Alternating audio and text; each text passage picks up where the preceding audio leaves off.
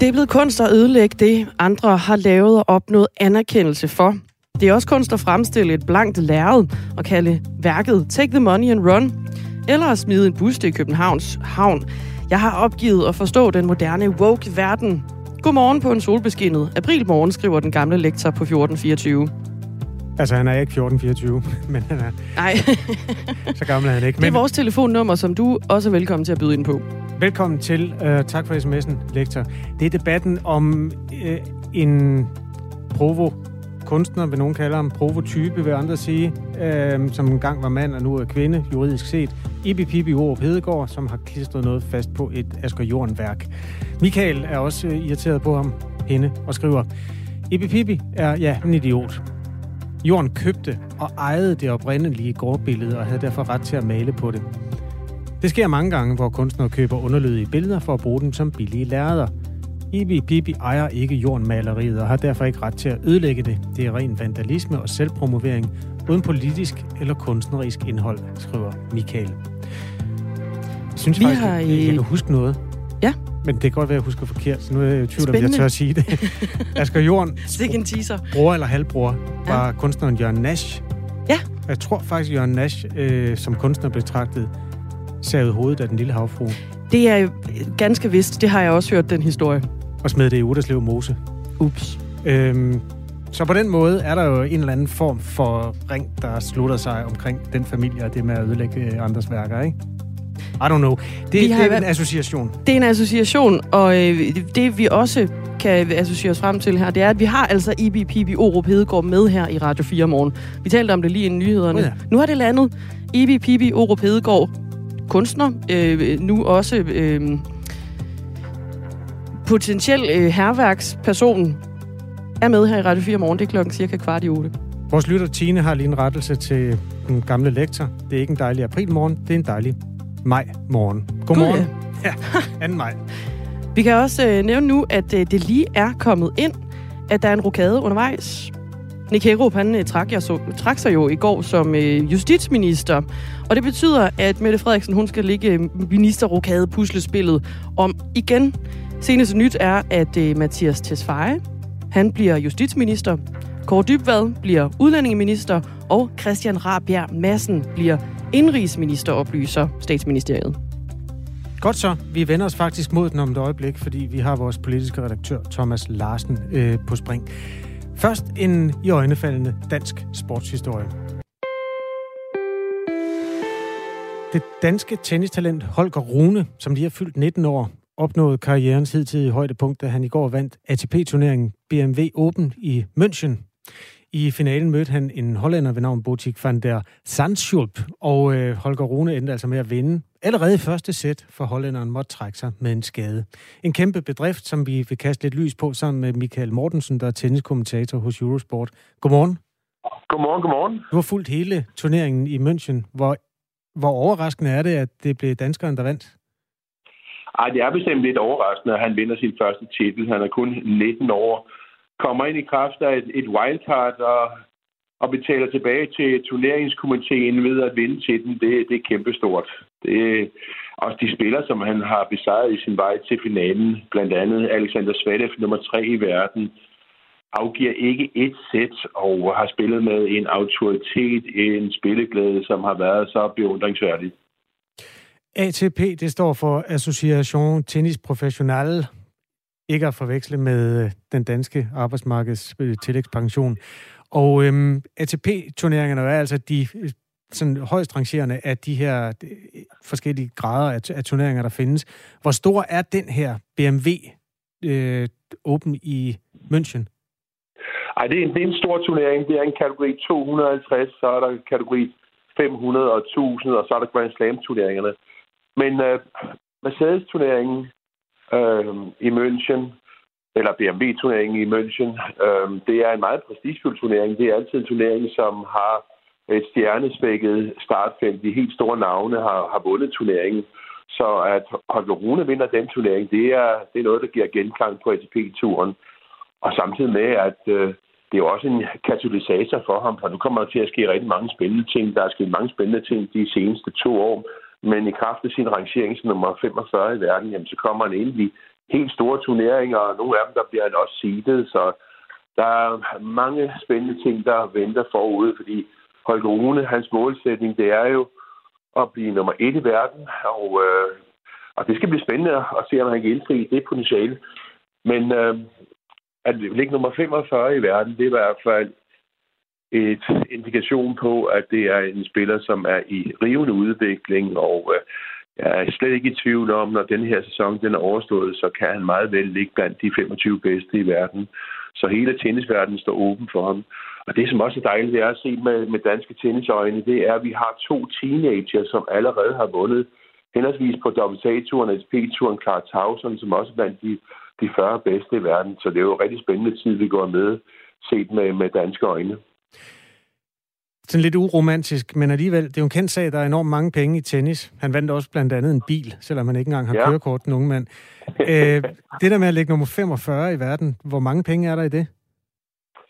Jamen altså, der er ret mange penge efterhånden, fordi det er jo virkelig et udstillingsvindue, øh, og han har præsenteret sig selv på den allerbedste måde, så jeg kunne forestille mig, at der er mange sponsorer, der gerne vil gå ind og, og støtte op omkring Holger Rune, så der, der kommer mange penge ind på kontoen fremadrettet ikke kun præmiepenge, men, men også de her sponsorpenge. Det er dem, som hvor spilleren virkelig kan tjene de helt store penge. Jeg mener, han tjente omkring 600.000 danske kroner i går. Og, og det, som er, er vigtigt, det er, at fremadrettet, jamen, der går han jo direkte ind i de store turneringer. Det vil sige, det er også der, hvor der er rigtig mange penge. Så rent økonomisk, så ser det meget positivt ud.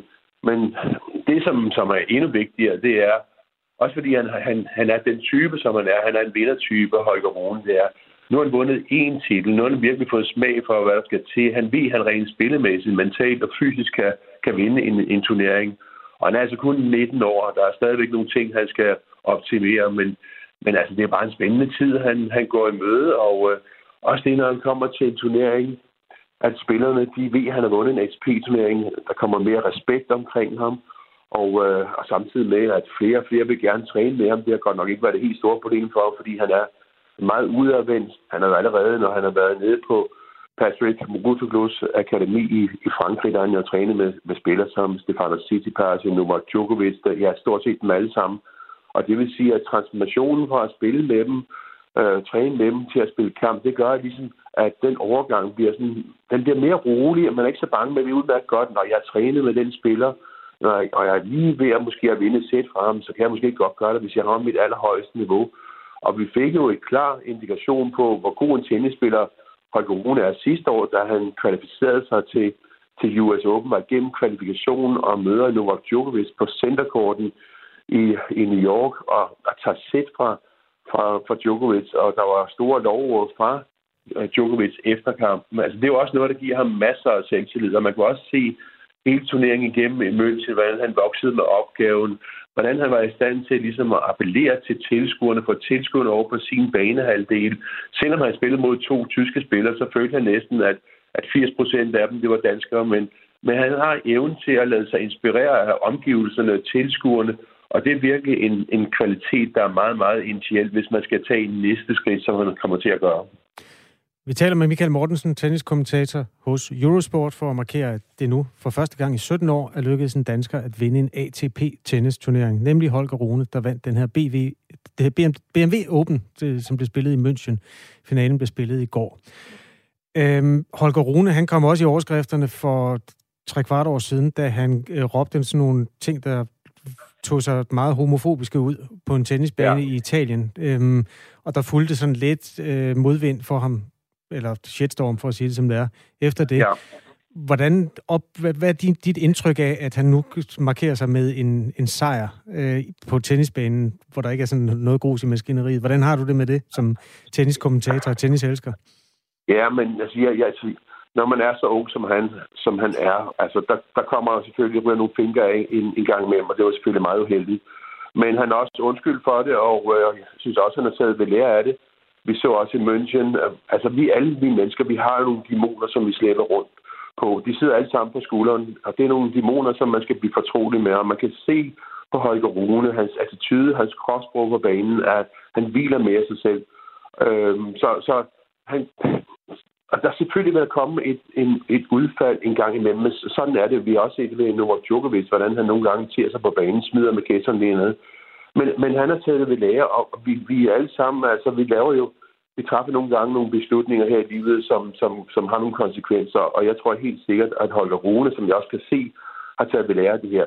Det har man ikke sagt, at han ikke kommer med nogle verbale udbrud, og måske at han kommer til at sige nogle ting, altså, men, men sådan er det. Øh, heldigvis så har han nogle rigtig gode mennesker omkring sig, som ligesom kan holde ham på, på rette vej. Øh, men, øh, men, men, men sådan er det altså, når man, når man ja. spiller tennis på, på sådan et højt niveau, som han gør, og der er så stor pres, og det spændingsniveau, der følger med, det gør nogle gange, at man lige pludselig fuldstændig glemmer, hvad, hvor man er, hvilket forum man er i, omgivelserne, og så lige pludselig kommer der de her, de her verbale udbrud, ja. eller man kommer til at kaste ketchup. Det er ikke, fordi jeg skal prøve at retfærdiggøre det, han har gjort, men man er stadigvæk ung, og han, og jeg synes helt klart, at det er meget bedre. Vi, vi, vi så det også i Monte Carlo, hvor han kvalificerer sig og spiller en flot turnering der. Altså, det, det går den rigtige vej, og han har også fået på tæven for, for, for de her er meget uheldige udtalelser, som han kom med. Men jeg er helt sikker på, at det har han taget ved lære i. Det kan se sådan ud. Tak skal du have, Michael Mortensen. Selv tak. Tenniskommentator. Ja, tak i lige måde. Eurosports uh, tenniskommentator. Sejrspræmien for den her turnering var altså, som vi var inde på, lidt over 600.000 kroner til Holger Rune, og en spritny BMW i4 M50. Det er en bil, som han ikke må køre i, for han har ikke noget kørekort. Klokken er 17 minutter over syv. Her til morgen, der øh, ligger en ny ministerrokade fast. Det sker altså efter Nick Hækkerup i aftes meddelte, at han trækker sig fra sin ministerpost i Justitsministeriet. Statsministeriet oplyste for cirka et kvarter siden, at Mathias Tesfaye bliver ny justitsminister. Og det betyder, at Kåre Dybvad overtager udlændinge- og integrationsministerposten fra Mathias Tesfaye. Og til sidst så bliver den øh, nuværende politiske ordfører for Socialdemokratiet, Christian Rabia Madsen, rykket ind i et øh, ministerkontor. Han øh, skal være minister for Bolig- og Indrigsministeriet i stedet for Kåre Dybvad. Thomas Larsen er politisk redaktør på Radio 4. Godmorgen. Godmorgen. Lad os øh, lige starte ved, ved den her øh, ministerrokade, der er meldt ud for kort tid siden. Hvad, hvad tænker du om, at det bliver øh, Mathias Tesfaye, som overtager Justitsministeriet? Jeg tænker, at det er et øh, stærkt og klogt træk fra Mette Frederiksens side i en svær situation, for der er ingen tvivl om, at øh, netop øh, Hækkerup er en minister, som er svær at efterfølge. Men ser vi på Mathias Tesfaye, så er han en minister, der har klaret sig på et usædvanligt svært område, altså nemlig hele udlændingepolitikens område, og har gjort det godt der, har drejet udenom fejl og, og vist sig at være en meget robust minister. Så jeg tror, det er godt set at flytte ham over til posten som justitsminister, som er en af de vigtigste og mest krævende i en regering. Og så er der Christian øh, Rabia Madsen, som bliver ny minister. Altså han bliver, kan man sige, han får en, en gevaldig opgradering øh, og ender som, øh, som bolig- og indrigsminister. Er det en, øh, kan man kalde det en anerkendelse af hans arbejde som politisk ordfører? Ja, og det er jo så også helt tydeligt en form for, kan vi sige, avancement, der kommer måske før øh, beregnet, øh, netop fordi Hærup er stoppet. Men der er ingen tvivl om, at når man ser på Socialdemokratiet, så internt, der har man længe regnet ham for at være et talent, og også en, der havde ministerpotentiale. Og nu får han så for, nu får han muligheden for at prøve sig af for alvor. Men det er jo klart, når man ser på, hvor kort tid han har været øh, politisk ordfører, som også er en vigtig øh, post i det daglige på Christiansborg, så er der virkelig, virkelig tale om en lynforfremmelse her. Kan man risikere, at, at, at Kåre Dybvad, han som overtager udlænding- og integrationsministerposten fra Tesfaye, kan man risikere, at det bliver en lidt overset nyhed i dag? Måske, men det vil være en fejl, fordi det er i virkeligheden også et, øh, et træk, som er ret godt set af statsministeren, hvis jeg skal vurdere det. Fordi det er klart, at udlændingepolitikken er utrolig vigtig for Socialdemokratiet. Der er slet ingen tvivl om, at det er jo et af de områder, som Mette Frederiksen har ønsket at ændre, altså hen i retning af en mere øh, stram og hård øh, udlændingepolitik. Og det har været med til at gøre, at Socialdemokratiet også er kommet bedre i samklang med de mange vælgere, der netop ønsker sådan en politik. Og der har hun så den store fordel, at når hun så rykker øh, Kåre Dybvad over som, øh, som ny øh, udlænding og integrationsminister, så har hun faktisk en mand på plads, som allerede har arbejdet rigtig meget med området, fordi han har været med til at forme Socialdemokratiets politik, og han er også i, på posten som boligminister været med til at være meget optaget af de problemer, der er rundt om i landets ghettoer. Med andre ord, han er en mand, der kan stoffet stort set fra første dag. Så er det her, kan man kalde det her udelukkende en klog rokade? Ja, det mener jeg faktisk i forhold til, at Mette Frederiksen rent faktisk har stået med en, øh, en, øh, en sur og tung øh, opgave, for det er stensikkert, at hun ikke har været glad, da Hækkerup kom og fortalte, at han ville stoppe. Så har hun faktisk fået brækkerne til at, at stå ganske godt bagefter. Det er altså en øh, ministerrokade, der er meldt ud fra statsministeriet for øh, kort tid siden, som vi her vender med Thomas Larsen, politisk redaktør på Radio 4.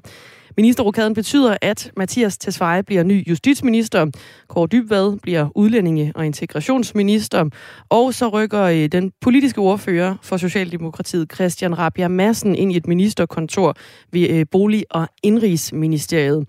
Og, og vi skal også lige omkring årsagen til den her ministerrokade. Grunden det er jo, at øh, Nick Hækkerup han har valgt at trække sig som øh, minister til fordel for et job i Bryggeriforeningen. Og om det her skifte, der siger han selv, at det ikke er politik, der skubber, det er arbejdet i Bryggeriforeningen, der trækker. Hvad tænker du om øh, begrundelsen her for at, at skifte job netop nu, Thomas Larsen? Ej, jeg tænker, at det virkelig var en bombe, der sprang i, i aftes, fordi der var ikke mange, der havde set det komme. Jeg havde i hvert fald ikke, skal jeg hilse os og sige. Øh, og hvis vi ser på Nick Hækkerup, så er det uden for enhver diskussion, at han er en af regeringens altså, stærkeste, mest populære, mest rutinerede øh, politikere, og også en, der altså, rent faktisk har leveret øh, varen på en meget svær øh, post.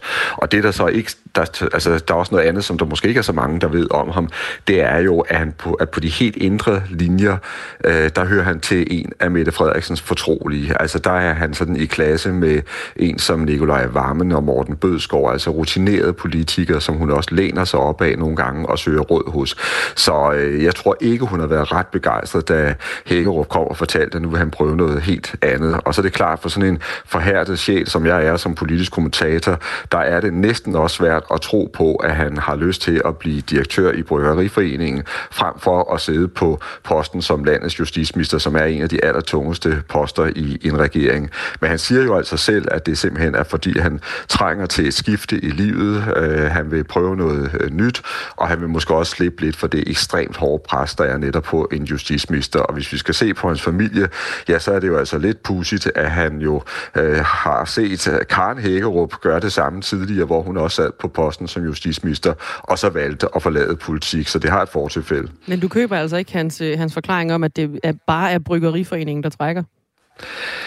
Jo, det, det bliver vi jo nødt til at gøre, indtil andet er, er, er bevist, og, og, og det er jo også sådan, det har vi jo trods alt set, at der virkelig er nogle politikere, der, der, der vil noget helt andet, og man kan også argumentere for, at han har prøvet uh, alt i politik efterhånden, og det er også svært at se, hvad han egentlig skulle avancere til uh, yderligere, så på den måde kan, kan det give, give mening, men alligevel, så er det klart, og det kan vi også se på reaktionerne, der sidder også nogen og leder efter, kan der være en anden grund, som vi mm. ikke kender, og noget af det, som vi selvfølgelig kigger på i situationen nu, uh, det er jo, at, at Hækkerup i hvert fald har været involveret i den her helt ekstraordinære sag, der handler om, at øh, lige nu, øh, der efterforsker man altså, om der skal rejses deciderede øh, sager, politisager mod den tidligere chef for efterretningstjenesten, øh, Lars Finsten, øh, ligesom øh, Claus Hjort Frederiksen også er ved at blive øh, efterforsket, efterforsket. Og det er jo altså en sag, der simpelthen har skabt øh, både forundring og opstandelse langt uden for øh, landets grænser. Vores lytter Jesper, han skriver, Hækkerup tager sit fine tøj og går lige før Mink-sagen kommer på bordet.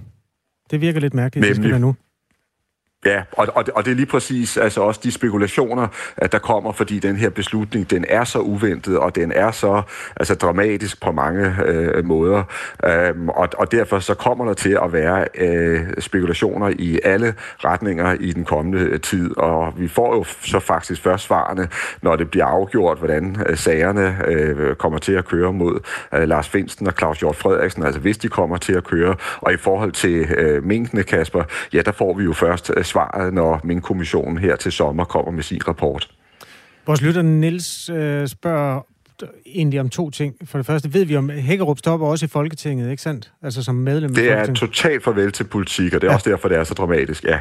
Ved vi, hvem der får hans stol der?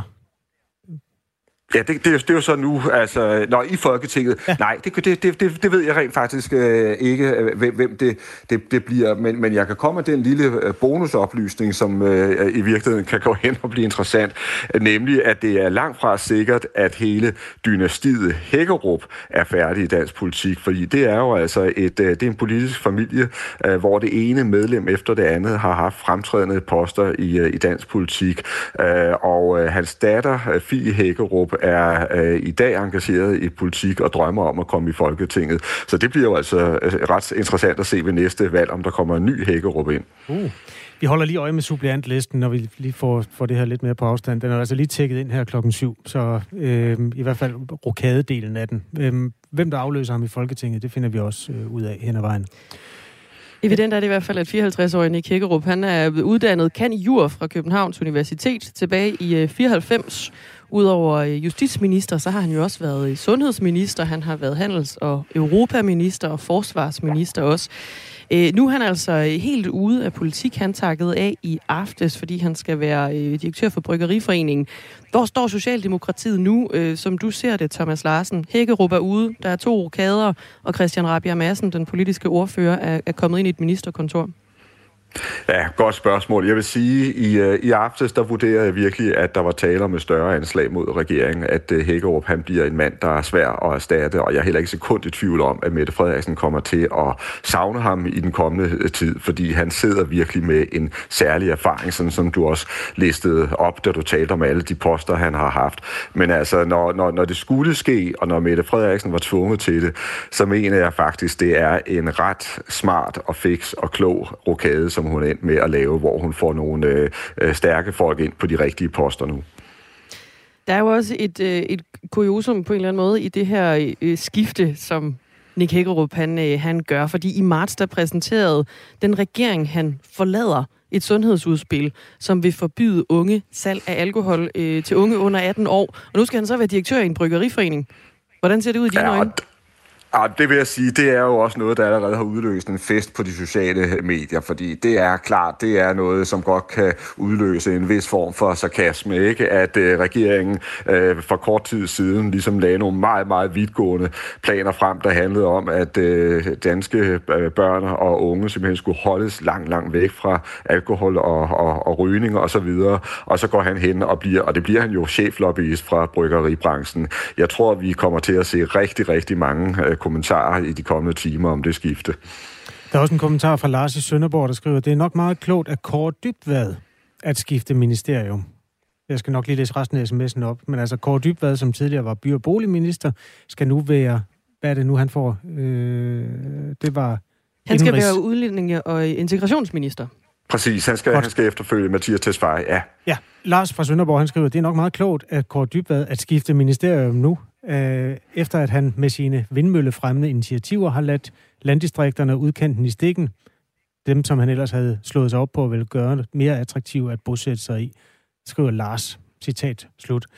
Thomas Larsen, er det sådan, er det sådan man gør? Altså man lige, øh, når, når, når jorden brænder, så skifter man ministerium? Ja, sådan gør man nogle gange, og ser vi på, øh, på forsvarsminister Morten Bødskov, som jo rent faktisk på meget kort tid er blevet en succes, altså på sin nye øh, post, og har ageret utrolig sikkert i den korte tid, han har været øh, ny forsvarsminister, så er der jo ingen tvivl om, at det var et kæmpe held for ham, at han blev altså flyttet fra sin øh, tidligere øh, post i Skatteministeriet, fordi der var der, der virkelig ved, ved at tænde et, et bån under ham, og der var han ved at komme ud i dybe problemer, og han kunne i værste fald være blevet væltet, hvis Mette Frederiksen ikke havde fået flyttet ham over i et nyt ministerium. Jeg må sige, i forhold til Kåre Dybvad, det mener jeg virkelig ikke er tilfældet. Der tror jeg, at Mette Frederiksen altså har set på ham og mener, at øh, han bliver den rigtige til at gå ind og stå i spidsen for udlændingepolitikken. Så lød analysen fra Thomas Larsen, Radio 4's politiske redaktør. Det er altså ovenpå en øh, sprit ny ministerrokade, der blev meldt ud for noget, der ligner 25 minutter siden. Det betyder, at øh, Mathias Tesfaye, han bliver ny justitsminister. Nick Hækkerup, han øh, meldte sin afgang i aftes. Kåre Dybvad overtager udlænding- og integrationsministerposten, og så bliver Christian Rabia Madsen øh, minister for bolig- og indrigsministeriet. Får Nick Hækkerup stadig vederlag, når han selv stopper, spørger vores lytter Lars. Jeg var inde og læse de ni sider, øh, der ligger om det, og svaret er, så vidt jeg kan se, ja. Men dog med en nedsættelse alt efter, hvor meget han kommer til at tjene sit nye job. Det ved vi ikke endnu. Det er sikkert ikke småpenge. Øh, han skal simpelthen være direktør i bryggeribranchen. I Bryggeriforeningen. Bryggeriforeningen. Ja. Du lytter til Radio 4 morgen med Dagmar i Østergaard, Kasper Harbo og nyhedsvært Thomas Sand klokken er halv otte.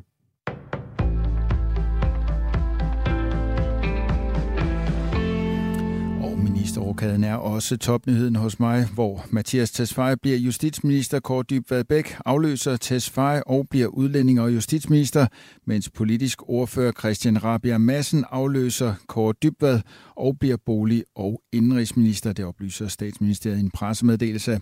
Statsminister Mette Frederiksen præsenterer ændringer i regeringen for dronningen kl. 10. Regeringsrokaden finder sted efter, at Nick Hækkerup i aftes trådte tilbage som justitsminister og annoncerede, at han forlader dansk politik.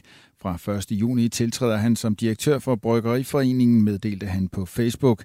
Det er blot tre måneder siden, at statsministeren skud i samme disciplin. Dengang udløste Benny Engelbrechts stop som transportminister en ministerrokade. Vestas står til en syngende økonomisk losing efter at have trukket sig fra sine aktiviteter i Rusland i kølvandet på landets invasion af Ukraine. Det fremgår af en selskabsmeddelelse fra selskabet. Frem til nu havde vindmøllegiganten forventet at kunne omsætte for mellem 15 og 16,5 milliarder euro i regnskabsåret 2022. Det er nu nedjusteret til at lande på et sted mellem 14,5 og 16 milliarder euro. Det svarer til en nedjustering på 3,7 milliarder kroner.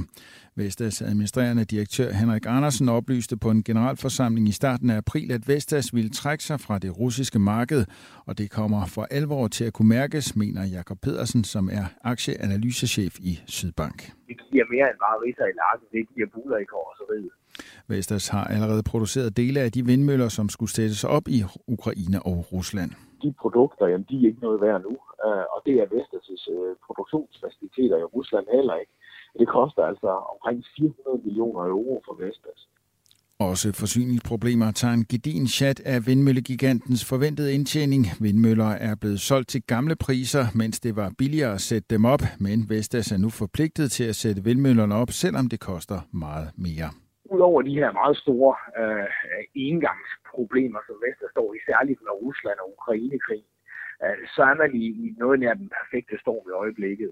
Vestas har jo fået vindmølleordre for halvanden år siden, som man har øh, taget ind til nogle gamle og nogle lave priser.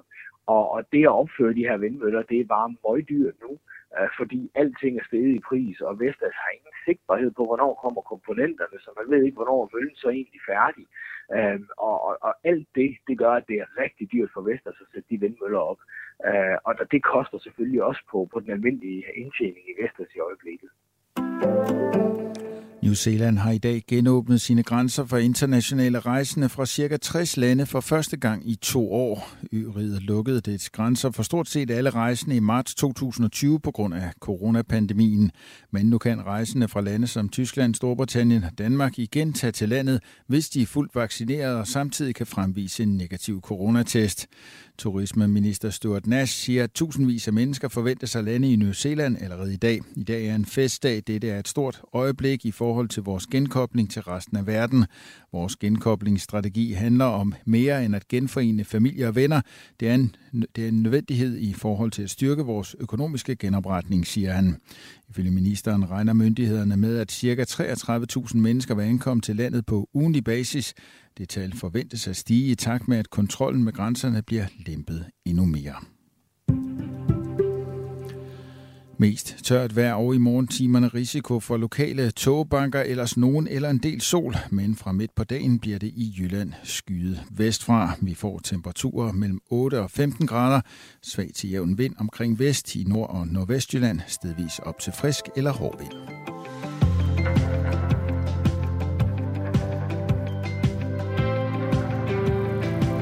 Godmorgen, klokken er 7.34. Det er mandag i Danmark, 2. maj, og det er Radio 4 Morgen, som altså er tre timers nyhedsmagasin, vi laver til dig alle hverdage. Vi er i dag øh, Dagmar Eben Østergaard og Kasper Harbo. Thomas Sand, han har i nyhederne her til morgen.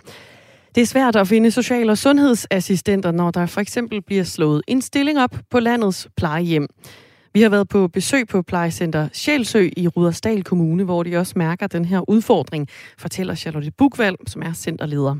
Det er blevet meget, meget sværere. Det er, der er få ansøgere til vores stillinger, og øh, øh, der er alt for få faglærte, så det er rigtig svært at få nye medarbejdere, når de gamle holder op eller går på pension. Og det kan betyde, at de ansatte social- og sundhedsassistenter, som rent faktisk er der, de skal løbe stærkere, fortæller Mette Nielsen, som er socioassistent på plejecenter Sjælsø.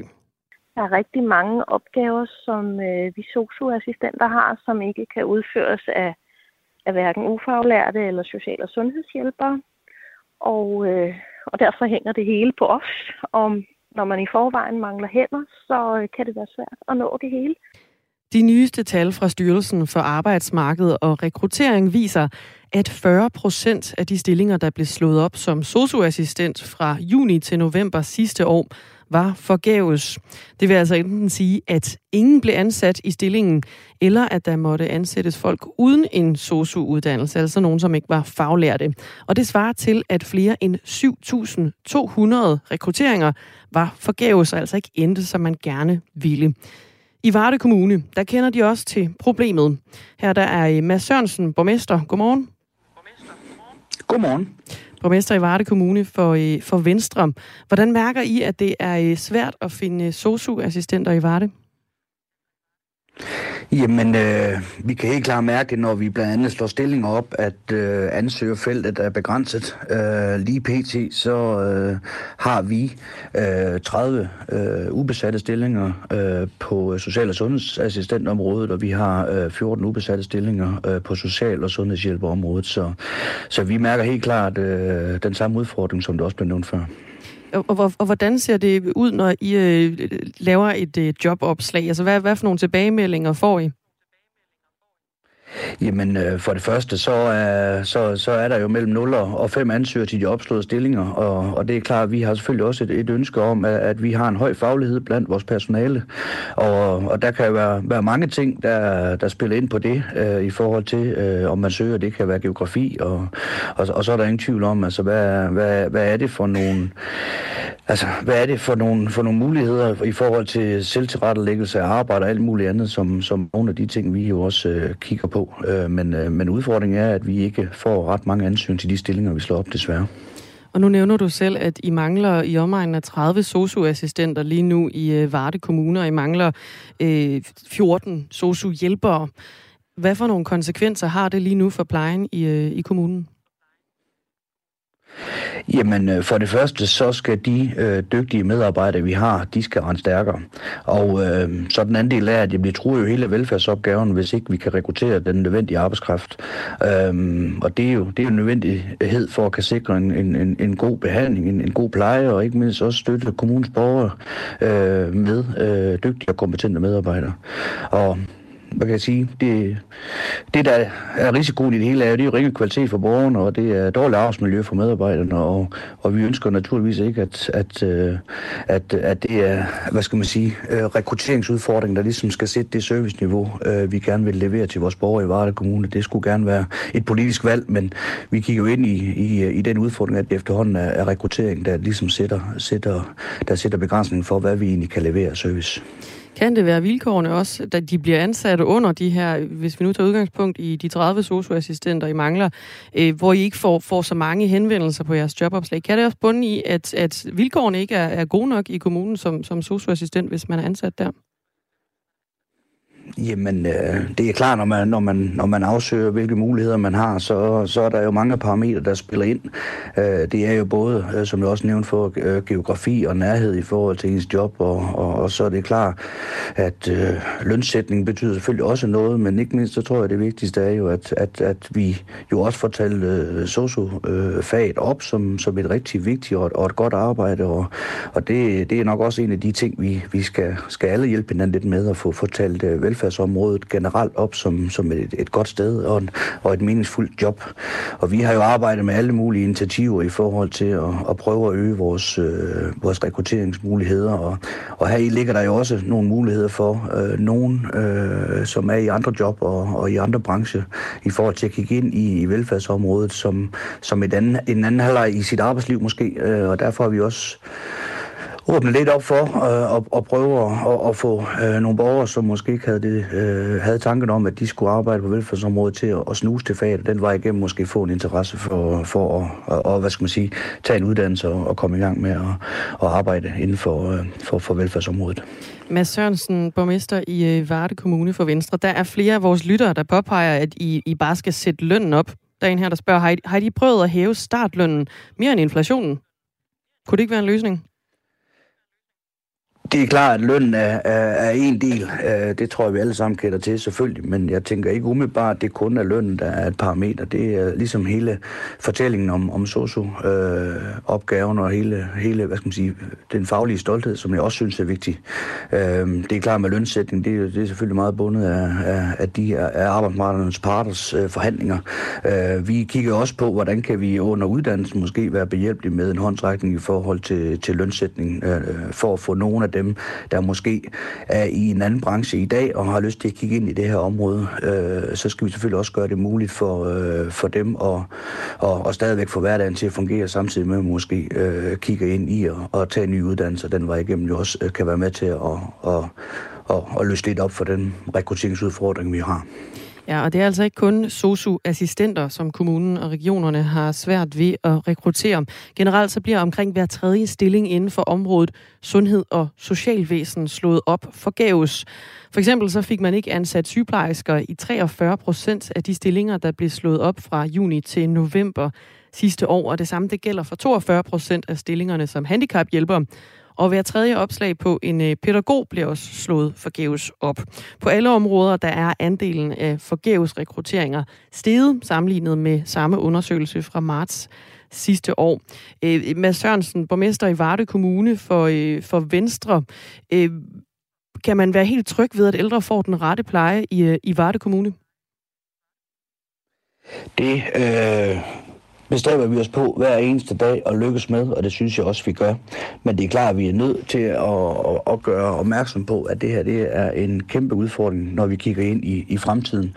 Øhm, en del af løsningen er jo også at tage nogle af de teknologiske løsninger til os, men, men generelt er vi jo både udfordret af, at vi har øh, en medarbejderstab, der jo også løbende skal generationsskiftes, og, og, og det vigtigste er jo også, at, at når vi kigger ud i, i det udbud, der er af jobtager i fremtiden, så er det jo vigtigt, at at, at i den konkurrence, der er mellem både det offentlige og det private, at, at, at det offentlige på alle mulige måder jo også øh, øh, hvad skal man sige, gør sig attraktiv i forhold til at, at, at være, være, være en vej, som øh, unge mennesker kan gå. For ellers så er det jo lige netop øh, antallet af, af, af varme hænder og dygtige hænder, der sætter serviceniveauet fremadrettet. Det, det, det vil jo være ærgerligt, at, at det er den begrænsning, vi oplever.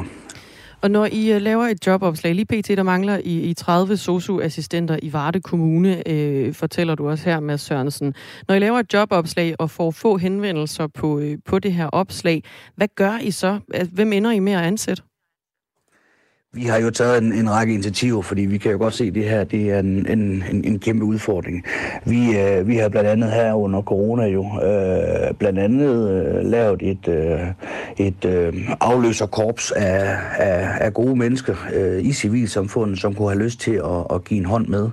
Og det har vi faktisk gjort permanent, permanent fra nu af og fremadrettet, fordi vi har faktisk oplevet, at nogen øh, efter haft mulighed for at komme ind og snuse til, til arbejde, faktisk har kastet sig ud i at tage uddannelse, fordi at, at man måske ikke har, har tænkt tanken, men når man får lov at prøve det af og, og være med som, som, øh, som øh, som, som en del af hverdagen på, på vores øh, plejehjem og i vores øh, ældresektor, jamen så, så finder man faktisk ud af, at det er ganske øh, givende job, og, og, og det er dygtige kollegaer og dygtige mennesker, og der er jo ikke noget, der er, der er øh, bedre end at arbejde med andre mennesker. Så, så det er jo en anden måde at prøve at, at, at nytænke rekrutteringen på, nemlig at, prøve at, at se, om der var nogen, der måske øh, øh, skulle kigge ind i den anden halvleg i sit arbejdsliv, og, og der kunne ældresektoren øh, og, og hele velfærdsområdet måske være en mulighed for, for nogle af dem.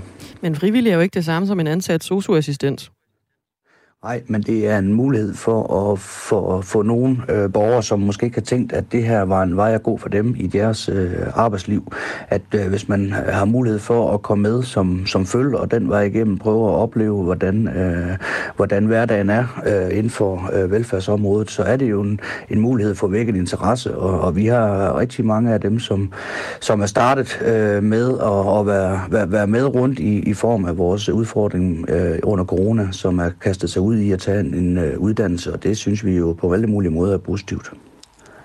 Det her det er jo ikke en, øh, en ny udfordring, at der mangler socioassistenter. Har I gjort nok for at komme den mangel, I oplever nu i Varde Kommune i forkøbet? I mangler 30 personer ansat i, øh, i jeres øh, plejesektor.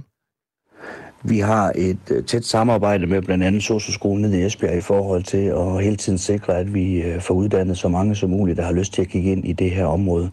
Men øh, virkeligheden er jo også, at der sådan generelt er udfordring jo øh, med at have hænder nok, både til at løfte opgaverne i, øh, i det private erhvervsliv, og så samtidig også med at, at søge ind, på, øh, ind i det offentlige, og, og ikke mindst også på velfærdsområderne. Og det, der ligger jo en opgave foran i at sige, ikke mindst at, at få gjort opmærksom på, og, og få fortalt omkring de muligheder, der er inden for velfærdsområderne, som et, et ganske godt øh, og værdifuldt og, og meningsfuldt arbejde sagde Mads Sørensen, som er øh, borgmester i øh, Varde Kommune for Venstre. Vi fortsætter historien her om øh, manglen på socioassistenter, fordi klokken cirka 26 minutter i 9, der spørger vi Socialdemokratiets socialordfører Camilla Fabricius, hvordan hun mener, at der kan sikres nok social- og sundhedsassistenter i fremtiden. Skal vi have aktiv dødshjælp i Danmark, og synes du, det skal være gratis at køre over Storebæltsbroen? Kom med din mening og din erfaring. Du kan være med på telefon og sms, når vi hver dag debatterer et aktuelt emne i Ring til Radio 4. Jeg bliver en lille smule provokeret af de der folk, der siger, at man kun kan sidde i Folketinget, hvis man er mellem 25 og 65. En uh, sidste bemærkning fra dig, Linda. Jeg er blevet klogere på de mange vinkler, der er kommet. Lyt med alle hverdage fra 9 til 10. Jeg synes, det er alle tiders idé. Radio 4 taler med Danmark. I fredags oplyste Midt- og Vestjyllands politi, at man havde anholdt en 44-årig kvinde for røveri, øh, ikke røveriet, men for herværket mod et kendt Asger Jorn-værk, der skete på Museum Jorn, som ligger i Silkeborg. Værket, den foruroligende Elling, blev øh, udsat for herværk i form af noget signatur, der blev sat på med en sprittus, og så blev der også klæbet et selvportræt på med lim. Den her kvinde hedder Ibi Pibi Orup Hedegaard, har tidligere været mand, men blev landskendt øh, for syv år siden, da nu hun øh, skiftede køn juridisk og gik ind i damernes omklædning i den lokale svømmehal. Provokunstner er det ord, der bruges om øh, den her person, som altså nu er sigtet i en sag om herværk. For det første skriver Brian Daly, hvorfor er kønsskifte vigtigt at oplyse i malerisagen? Det er fordi, det er det, vedkommende er kendt for, kan jeg svare. Øhm, kommer hende, ham, Ibi til at erstatte herværket, spørger Paul. Det er jo op til politimyndighederne. Det vender vi tilbage til, fordi vi skal faktisk tale med øh, herværkspersonen. Der er en, der skriver, ind, øh, vi burde tige Kiki ihjel, som i den her sammenhæng formentlig er Ibi Pibi. Øh, og det gør vi altså ikke. Vi, vi skal nok øh, gå hårdt til den. Vi tager simpelthen debatten og tager forskud på den allerede nu. Hvis du har holdninger til, om det her det er kunst, så skriv til os på 1424. Start din besked med R4 og et mellemrum, hvis du har lyst. Øhm, og vi taler altså med Ibi Pibi Ord Hedegaard kl. 8.40 om lige præcis det her. Nu vender vi os mod den østsvenske by Uppsala, hvor der i går udspillede sig voldsomme optøjer. Rasmus Paludan, kurseren, øh, stifteren af Stram Kurs, havde jo egentlig fået afslag mod at demonstrere med koranafbrænding foran en moské, men han dukkede alligevel op i går kl. 17. Inden han dog nåede til det, han var kommet for at brænde en koran, så begyndte op mod 50 mennesker at jagte ham, og han måtte flygte fra moskeen i sin bil med speederen i bund. En video viser endda, hvordan nogle af de fremmødte holdt fast i bilens kølerhjelm, mens den kørte væk. Johan Bensen er journalist på Kristelig Dagblad med øje for skandinaviske forhold. Godmorgen. Godmorgen. Det, der skete i Sverige i går, hvor alvorligt var det? Man kan sige, at det var jo øh, isoleret set relativt voldsomme hændelser. Når man ser video fra øh, tumulten der, jamen, så øh, får man i hvert fald det indtryk, at de her øh, mænd, som øh, går til angreb på Rasmus Paludans bil, jo i hvert fald ikke har øh, gode hensigter, øh, og bilen kører også væk i, i ret højt tempo, mens der er nogle af de her mænd, som forsøger at kravle op på den og, øh, og slå sig øh, igennem forruden.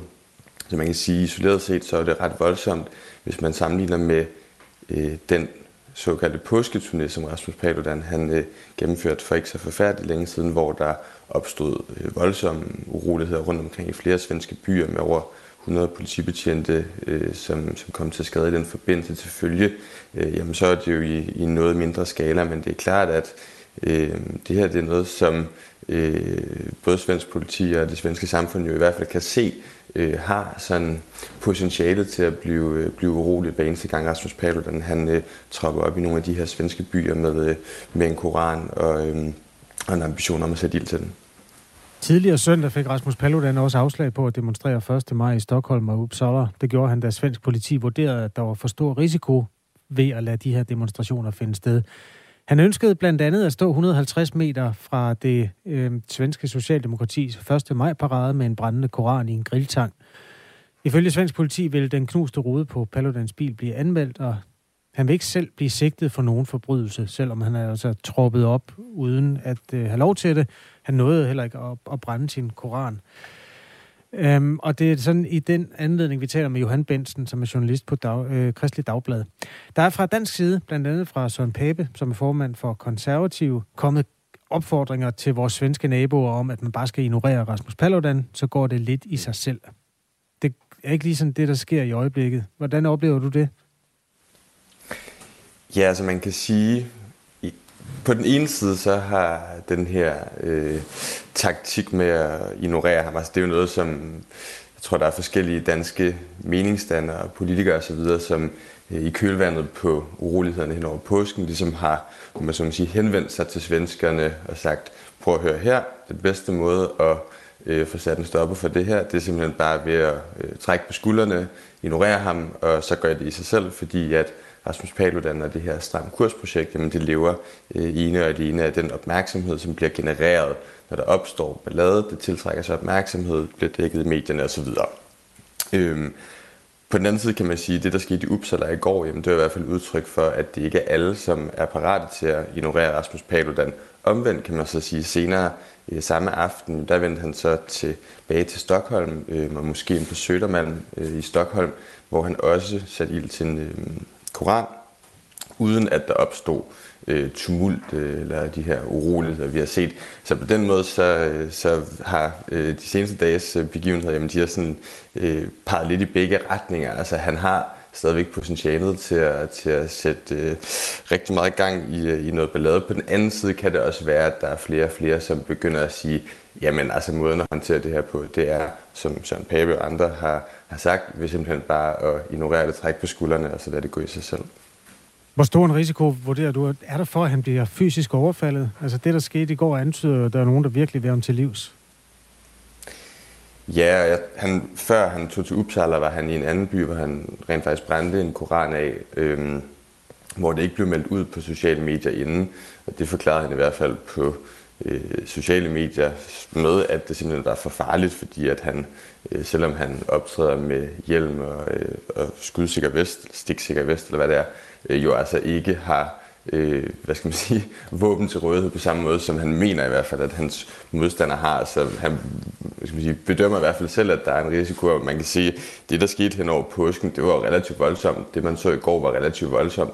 Omvendt kan man også sige, at en del af de uroligheder, der har været, jamen det har jo sådan set ikke handlet specielt meget om Rasmus Paludan. Måske har han været knisten, der har sat ild til bålet, men påskens uroligheder, det var jo i høj grad kendetegnet ved, at det var sammenstød mellem nogle af de her øh, primært yngre mænd, og så politiet, altså også i byer, hvor Rasmus Paludan aldrig dukkede op.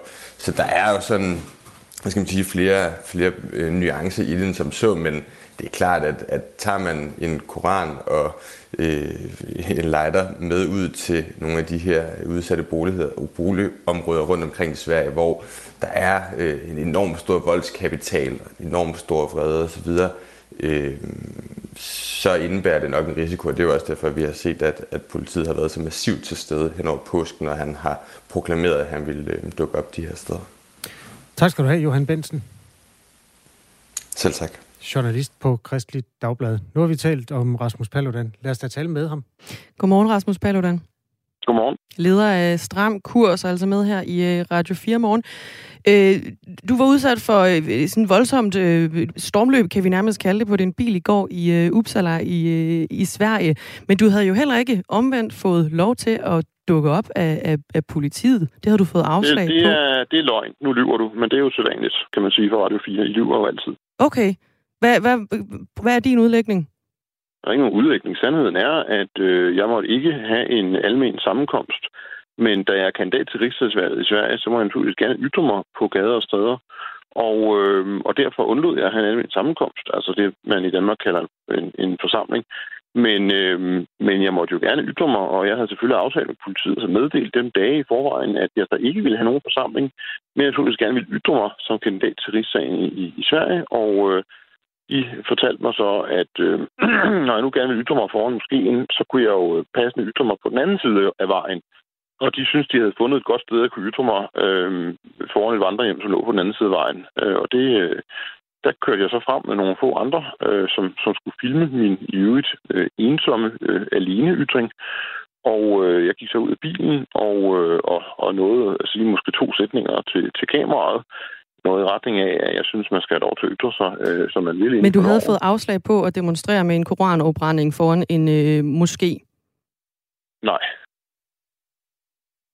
Det havde jeg ikke. Men, men, øh, men altså, Forstår du, hvad jeg siger? Der var ikke nogen demonstration over nogen måske. Der var en politisk ytring, som jeg havde aftalt med politiet, kunne ske der på det tidspunkt.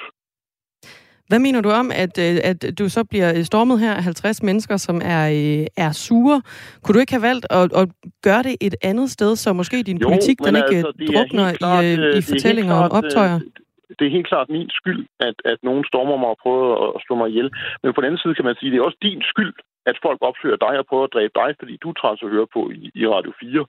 Så, så jo, det erkender jeg fuldt ud. Det er sgu min egen skyld, fordi jeg ytrede mig lovligt inden for, for lovens rammer, og i øvrigt på et sted, som jeg havde aftalt med politiet i forvejen i Sverige. Det har du fuldstændig ret i. Det, det sgu min egen skyld. Nogen prøver at dræbe mig så. Men kunne man ikke have valgt at, at, at foretage den her ytring et, et andet sted? Jo, men du kunne jo også have valgt at lade være med at sige dine løgne et andet sted. Så ville folk jo heller ikke komme løbende på at dræbe dig. Så det må du tænke over en anden gang, ikke? Vi har en, øh, en lytter, det er Ivan, der spørger, hvorfor flygtede du, Rasmus? Hvorfor kørte du væk? Altså, øh, jeg gik ind i bilen, fordi der kom en hel masse øh, mennesker løbende, som, som var meget voldelige.